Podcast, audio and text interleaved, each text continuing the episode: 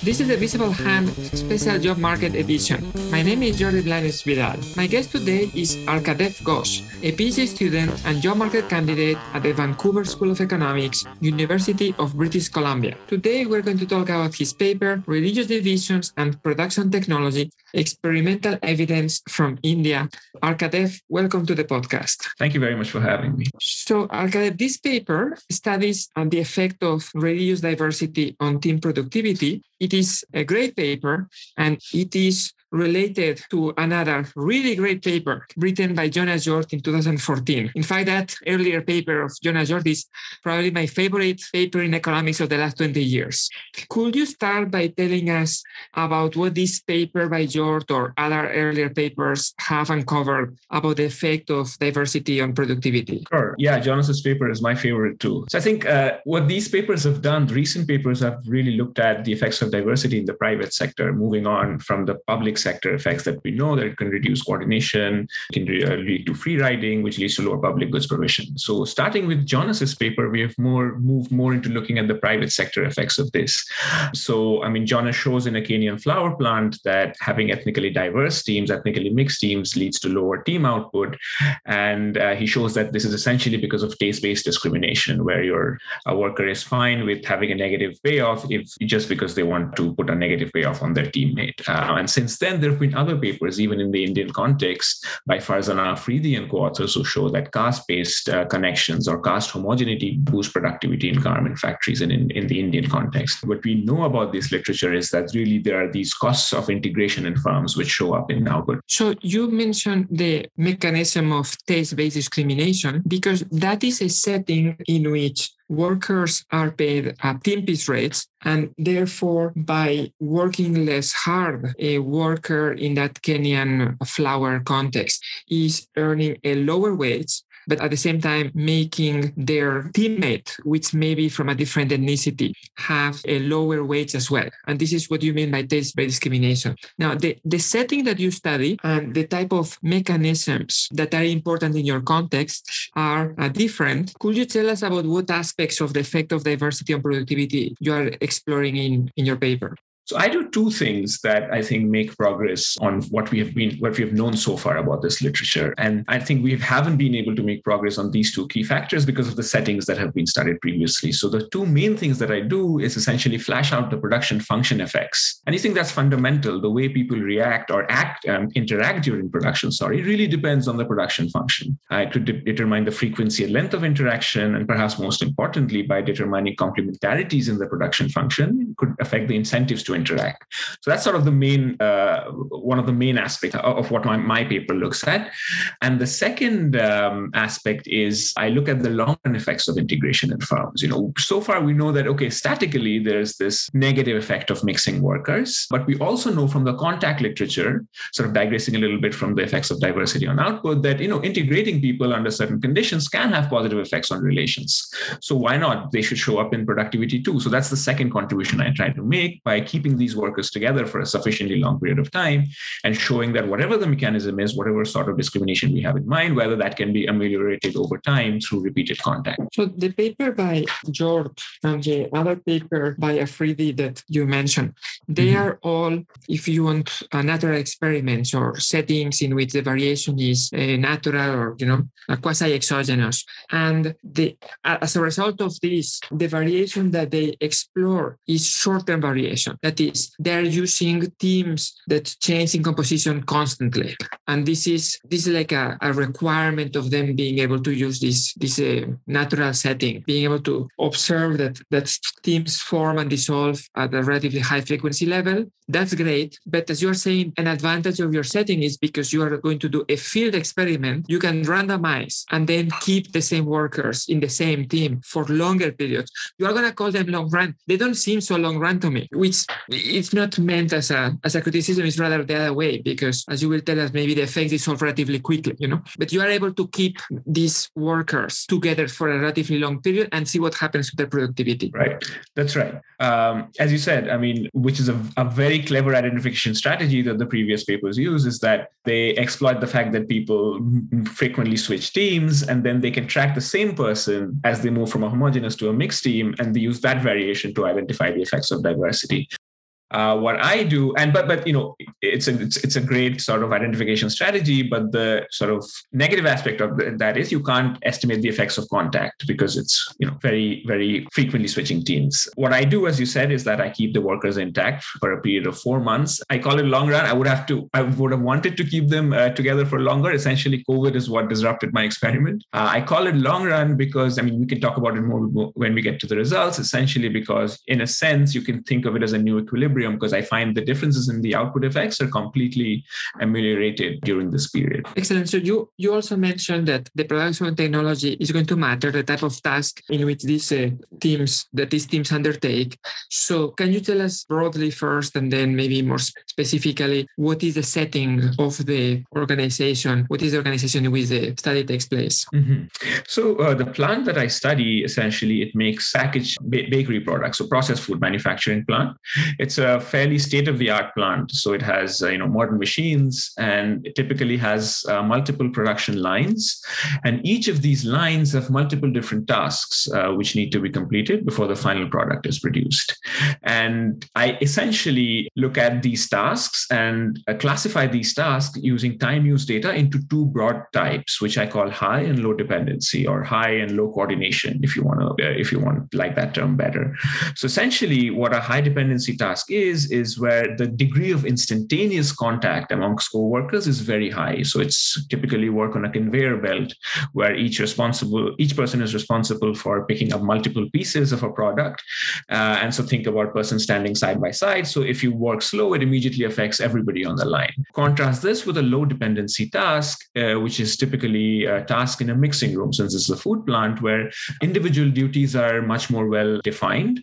So, you know, you clearly know what you're responsible for, but yet there is things that you need to coordinate on. You need to follow up on your teammates progress because it's still still chain production right? So you have to follow up on each other's progress to ensure production is moving smoothly. And also in times of breakdown you have to coordinate. So that's the key difference between these two type of tasks. And a core idea in economics that differentiates this is essentially the degree of complementarity in labor inputs. So very high degree of complementarity in high dependency or high coordination relatively lower degree of complementarity in low dependency or coordination. So the difference between tasks is conceptually very important for the results of the of the paper. But other characteristics of the organization are also important in that they are critical for understanding where the randomization is coming, what is a team and what is not, and so on. So I, I want to go back to the issue that you mentioned of the production lines.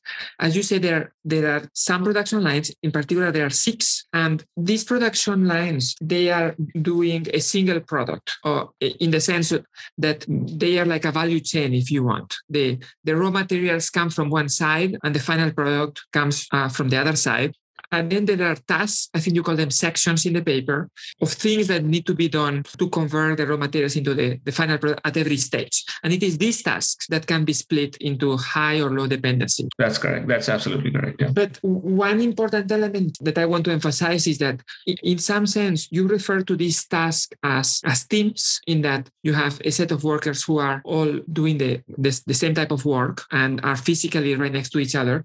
But the whole line is a team as well, uh, because because the whole line is jointly responsible for mm-hmm. a single product. Therefore, you cannot go faster than your line. Correct. There is like a minimum, you know, it's like a maximum component to this production technology.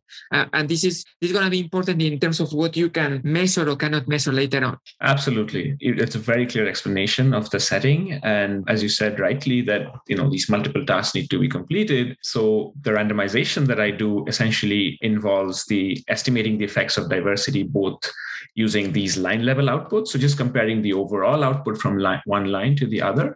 Uh, and how I do that essentially is I have these stages or these sections. I, I mix workers to be have I only have mixed teams in one line in only these high dependency tasks.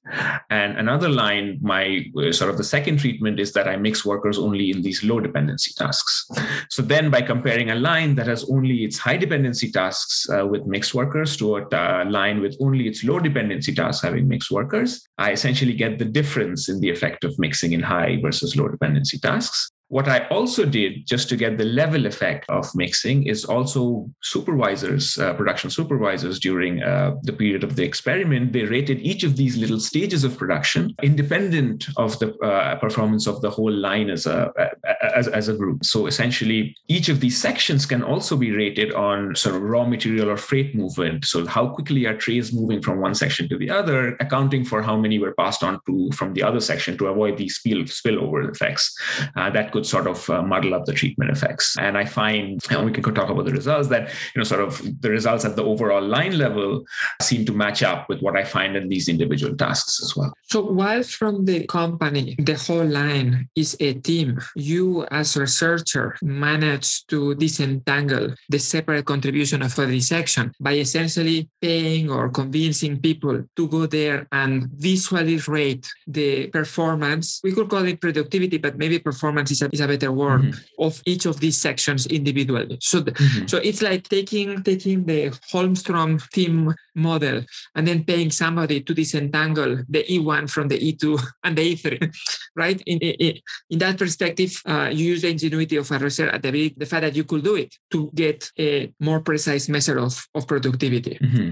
Yeah, yeah, that that was uh, very important because you know it's important to get those measures at that level because essentially the the physical contact that workers are workers have do, happen only in the level of this section. You know, if you're in a mixing section at the beginning of a line, you don't have much physical contact with the person who's at the end of the line. So to me- really measure the effect of contact on both productivity or performance, as you say, and you know intergroup relations, I really need these section level outcomes. And some of these sections can be automatically rated because they have individual level productivity data. Like packing sections can be rated on packing material wastage. It's uh, data that the firm collects for their own interest, so they can really use that to rate it on their own. So they don't have to really go and observe.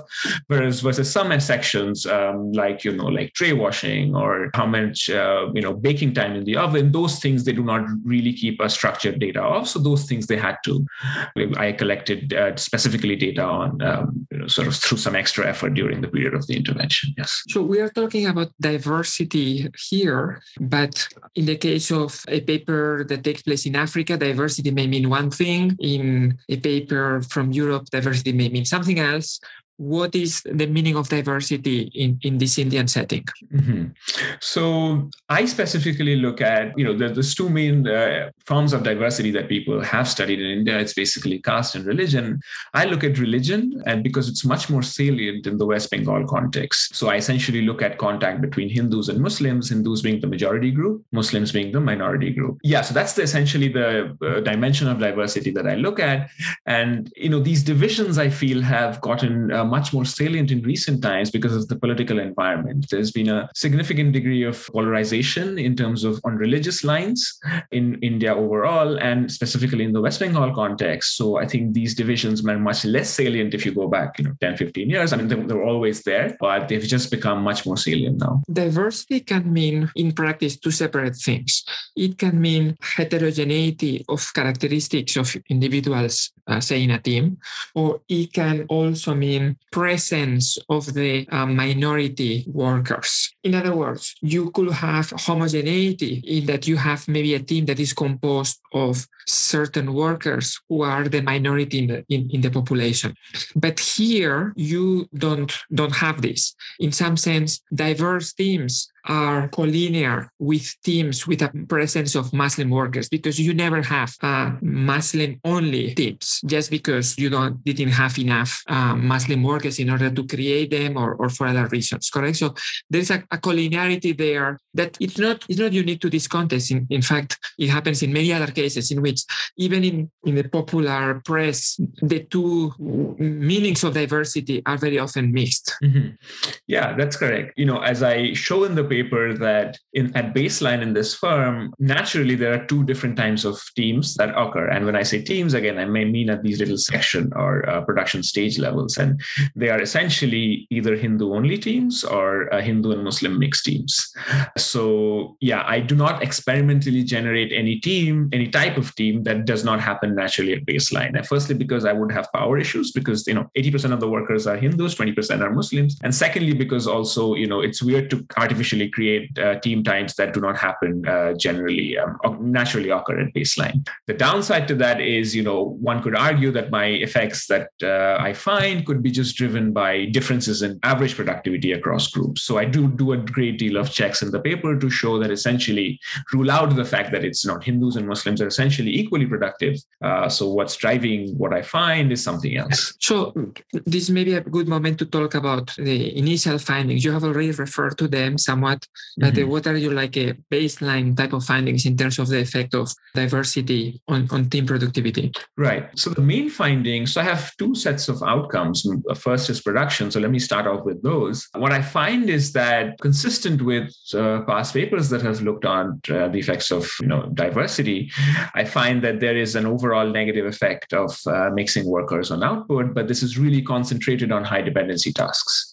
I find that mixing workers is essentially costless in low dependency tasks. And consistent with this finding, I find that you know I also study worker interactions uh, during production, and I find that you know consistent with this negative effect of mixing in high dependency tasks, there's likely to be more frictions amongst workers in mixed teams. So there's more intergroup blame, there's greater accusations, and there's general less willingness to give up, uh, you know, to less sort of altruistic motives towards each other. So they're less willing to give up relief time or break times for one another. So there's overall lower cohesion. But the second key finding with respect to output is that these differences are essentially, they go away over time and they essentially disappear in four months. So whatever these frictions that led to these low output through repeated intergroup contact, they're ameliorated. And so there's this really short-term cost, but these differences go away over a period of um, in four months, basically. Yeah. We mentioned the, the, the paper by Hjort and their taste-based discrimination seem like a, you know, a very natural mechanism by which diversity will affect productivity because if people dislike each other, they can hurt each other by working less hard. But this is a setting in which the workers have the same type of wage regardless of how much they produce. Mm-hmm. So I'm I, was wondering before we go into the high dependency task, mm-hmm. I was thinking about the low dependency task. I'm thinking of a room in which we have a set of workers. They're all doing the same thing, but each of them is in a separate corner. They can go at their own pace. They can take the breaks whenever they want. They don't even have to be looking at each other if they don't want to. They can turn around. Why would you at all expect any type of effect of even generally team characteristics on productivity in this low dependency task context? Um, that's a fair question. That's a criticism that I often get. And so my answer typically is that the, the, the scenario you ex- explained about low dependency task is true, but not entirely. So a typical low dependency task, as you're right, would, as I was saying, was is in a mixing room uh, where one worker is uh, weighing the raw materials together. The second worker is arranging the flour buckets, putting in, uh, in the flour buckets in place for the third worker eventually who will actually mix all these materials together. So if I don't work fast enough for my uh, uh, arranging my buckets, eventually the third person is going to be affected. So that's typically the setting. So it's perfectly possible to sabotage or undermine uh, your teammates' efforts. Uh, it's just that the degree of complementarity is much lower, and you know it's it's much more assigned, well assigned, which task is supposed to be done by you. And sort of consistent with this, I though overall that I find I do not find an effect of mixing workers in low dependency during a brief period of violence in India pass, after, after passing of the Citizenship Amendment Act, I find that these negative effects show up in these low dependency tasks as well.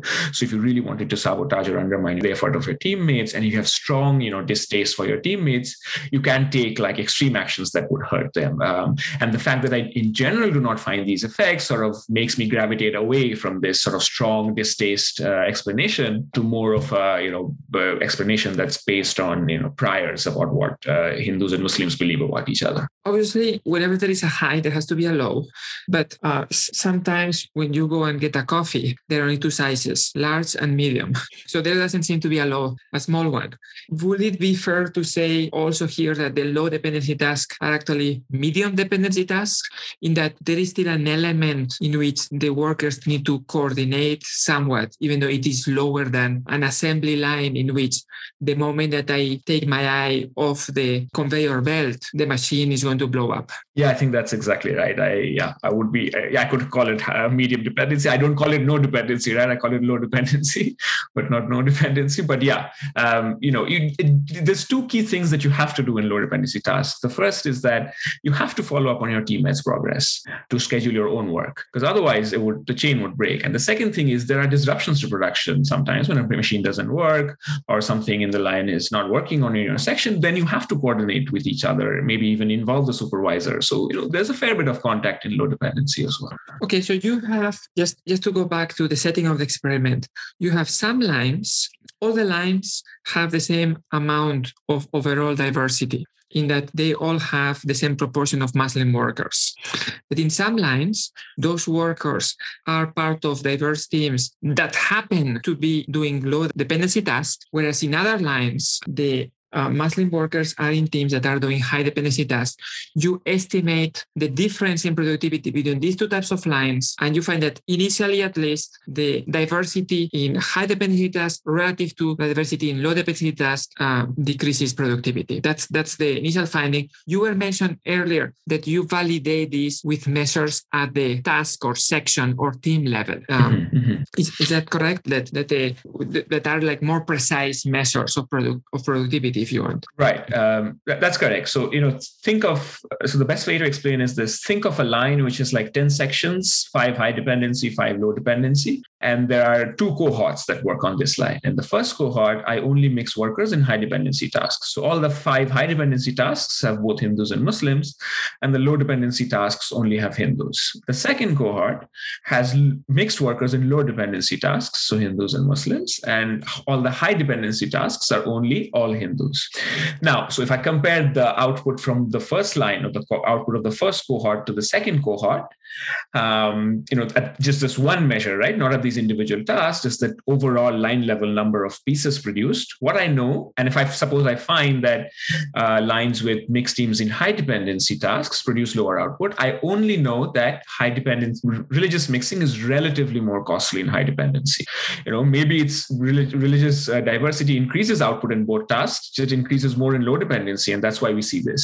Maybe decreases output in both types of tasks, but more in high dependency, and that would still be consistent with this finding. So, you know, it just tells you that it's relatively more costly. So to get at the level effects, then I look at, you know, I can directly compare mixing in high dependency to non-mixing in high dependency by these section level uh, ratings. And there, and it is there that I find that, you know, there's no level effect of mixing in low dependency. So whether you mix or not doesn't matter. They produce the same output, whereas it's only in high dependency that this effect is. So the overall line level differences are essentially explained entirely by mixing in high dependency.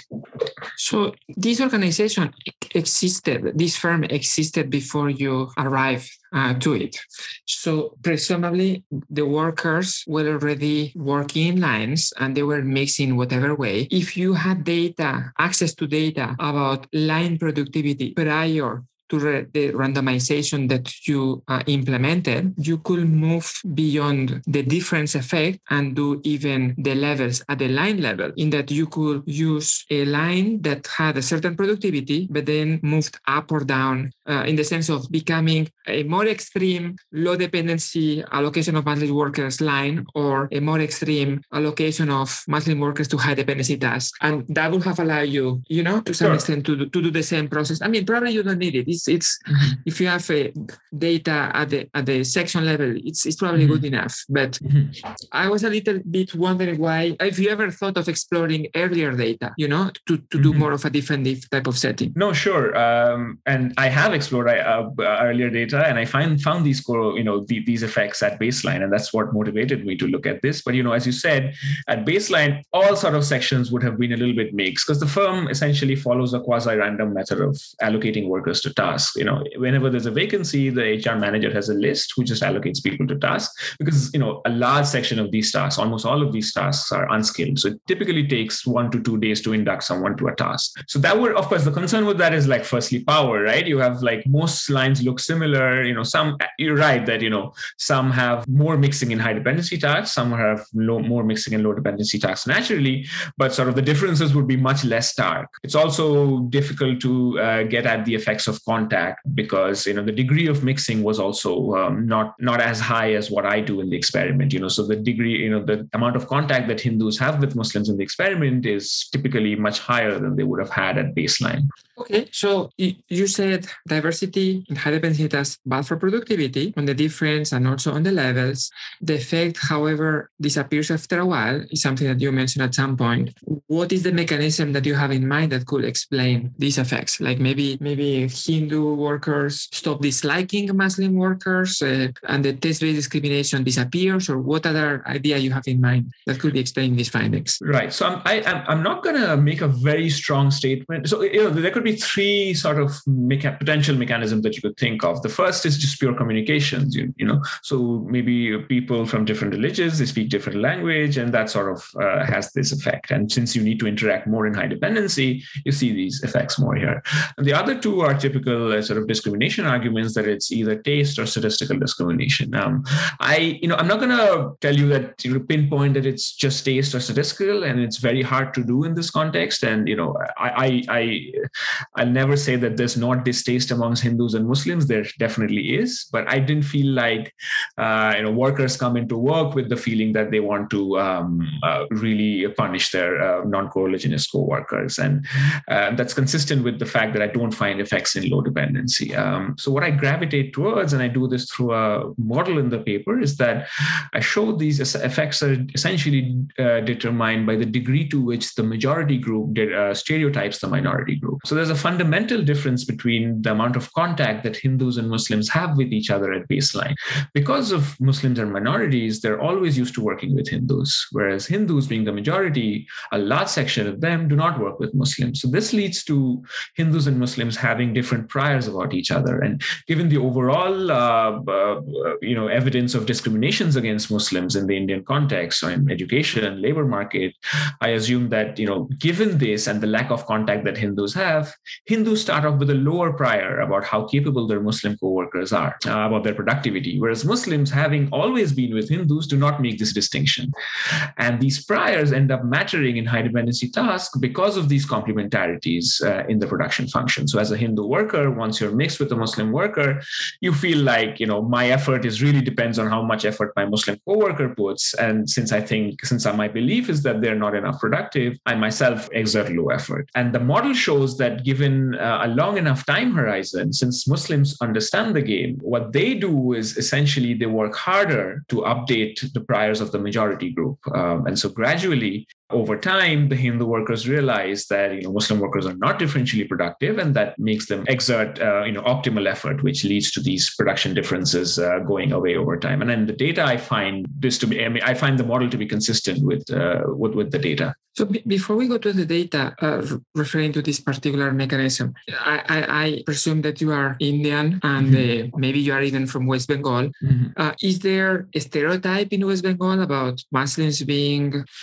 late lazy or dumb or anything like that, that that these workers take with them to the factory because these stereotypes in terms of the statistical discrimination that you pointed there has to be some type of anecdotal evidence that they, they seem to be uh, out there in, in some sense no? Right um, you know i completely agree with you and i'm working on a project that tries to understand stereotypes now so i, I don't i don't claim that i've completely understood it but you know generally uh, you know there is that feeling that and and this is really because muslims tend to have lower education and even sort of uh, formal work experience. So I base my assumption on that, of the stereotypes about that. So I, I, do not uh, directly correct stereotypes data at baseline, though. Let me give you uh, let me give you an example. Mm-hmm. Imagine mm-hmm. that the minority uh, group in this factory was full of was based of Zoroastrians or Parsis. You know, there will be a minority. Hindu workers, on average, will have had very little previous contact, even less because this is a really really small group in India. But my understanding is that stereotypes about Zoroastrians are not that they are less capable. If anything, maybe the opposite, no? Yeah. So there has yeah. to be, you know, the, the stereotype has to be somewhat grounded in anecdotal evidence. Yeah, yeah, no, surely Muslims are more stereotyped in a negative manner in the Indian context than other minorities. There is absolutely no doubt about it. And the mm-hmm. study showing that. Uh, so if you, you're not Zoroastrians, if you, even if you mix Sikh workers, let's say Sikhs are a minority, also, I don't think, you know, Hindus would be sort of, uh, wouldn't close them down thinking about them being less productive at the first pass that they, they would do for uh, Muslim minorities. So I think Muslims in general much more discriminated against than other minorities in the Indian context. Okay, so, that, so yeah. you mentioned the mechanism or the, the model that you have, the model is just a story at, at this point, but you mentioned specifically some evidence that seems to be consistent with the model. You have two bits of evidence that are probably among the most interesting uh, or the most compelling part of, of, of the paper. Could you could you mention these bits of evidence? Sure, of course. And I think and what I'm going to speak about these evidence not only supports my model, it also helps to rule out some other mechanisms that we've alluded to before. I think so what I do is that I at baseline I collect a large amount of data on characteristics of uh, workers, you know, the amount of baseline contact they've had, the amount of tenure they've had at the firm, and also their preferences over uh, political bills um, that are widely criticized for being uh, going against Muslims. And what I find if Hindus have had past contact with Muslims, or they have longer tenure, or they're likely to support these bills, which are typically criticized to be discriminating against Muslims, these effects are essentially larger. So these negative effects are initially larger, and they also attenuate less. They also they, they still attenuate. So repeated contact still helps, even if you have these preferences, but um, the degree of attenuation by the end of the experiment is still lower. Um, so this really tells you that you know the status of minorities essentially matters. So though they, you know, if, if it's really about uh, Hindu-Muslim differences in productivity, you know, the effects won't vanish just by looking at heterogeneity by characteristics of Hindu workers. And the second piece of evidence, uh, which is again relates to the interactions amongst workers, um, I asked workers at baseline about, you know, who has blamed you or um, during the intervention period for not performing, or who do you think did not put sufficient effort during the experiment, or who would you be willing to give up your break time for if someone was in an emergency? And I find that Hindus typically blame uh, Muslim capabilities for low output, which is consistent with the prediction of the model because of these priors. So they're more likely to blame low output on Muslims, they're more likely to accuse them of not contributing sufficient effort overall.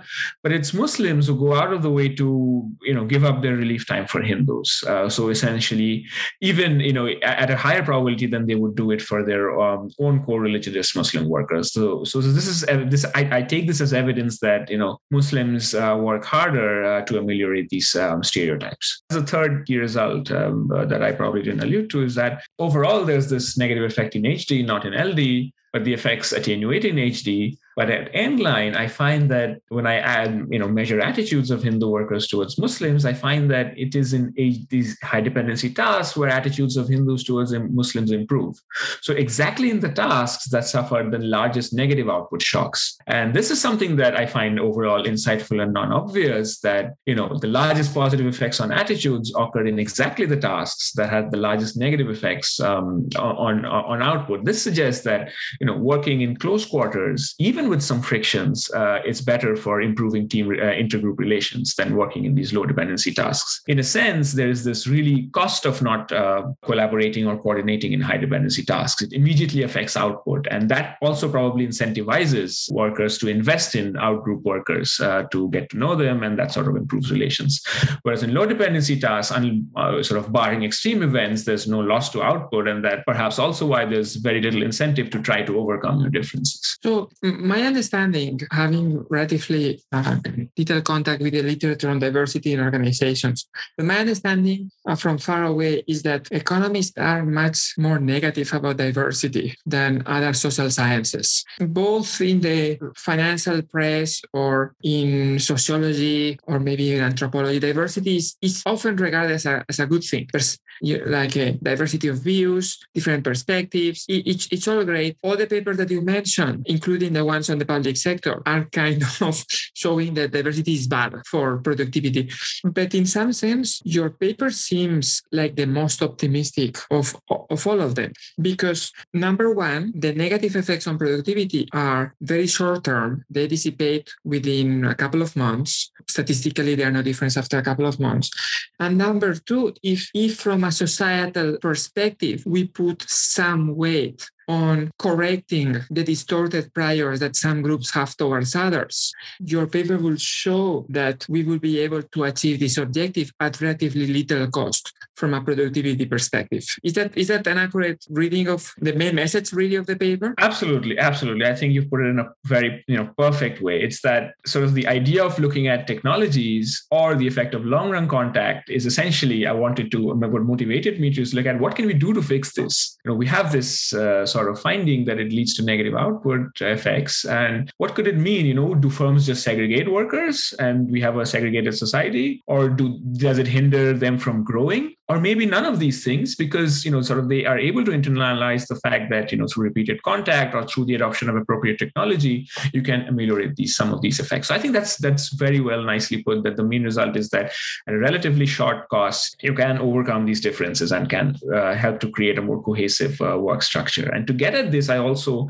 do a firm survey where i just ask workers and supervisors actually some uh, so like a personnel who play some uh, supervisory role i ask them to firstly to predict the results of my experiment and then what would they do. And you know it's uh, it seemed like you know uh, the, the, whether they could predict or not the findings are mixed. A sufficient portion of them could predict. And a part of them also realized that these effects do go away. So they seem to be internalizing this fact. But even without that they were not willing to segregate workers. They say that's not a hr policy or tool that we employ because you know external political tensions affect us if we have segregated workforce. So you know sort of firms knowing that these effects can really go away through sort of these repeated contact and these really very high complementarity settings, I think has policy implications of how we should integrate workers to have a more integrated, um, you know, farm culture for sure. Yeah. Very good. Thank you, Arkady, for coming to the program. Oh, thank you. Thank you very much for having me. It's great. I mean, yeah, I mean, I had, it was a great experience. You you read all of it. My guest today has been Arkadev Ghosh. My name is Jordi Blanes Vidal, and this is the Visible Hand podcast job market edition. Please visit our website, thevisiblehand.uk, for links to the other papers that we discussed. Introductory music and logo by Aitana Blanes episode produced by Anderson Tan.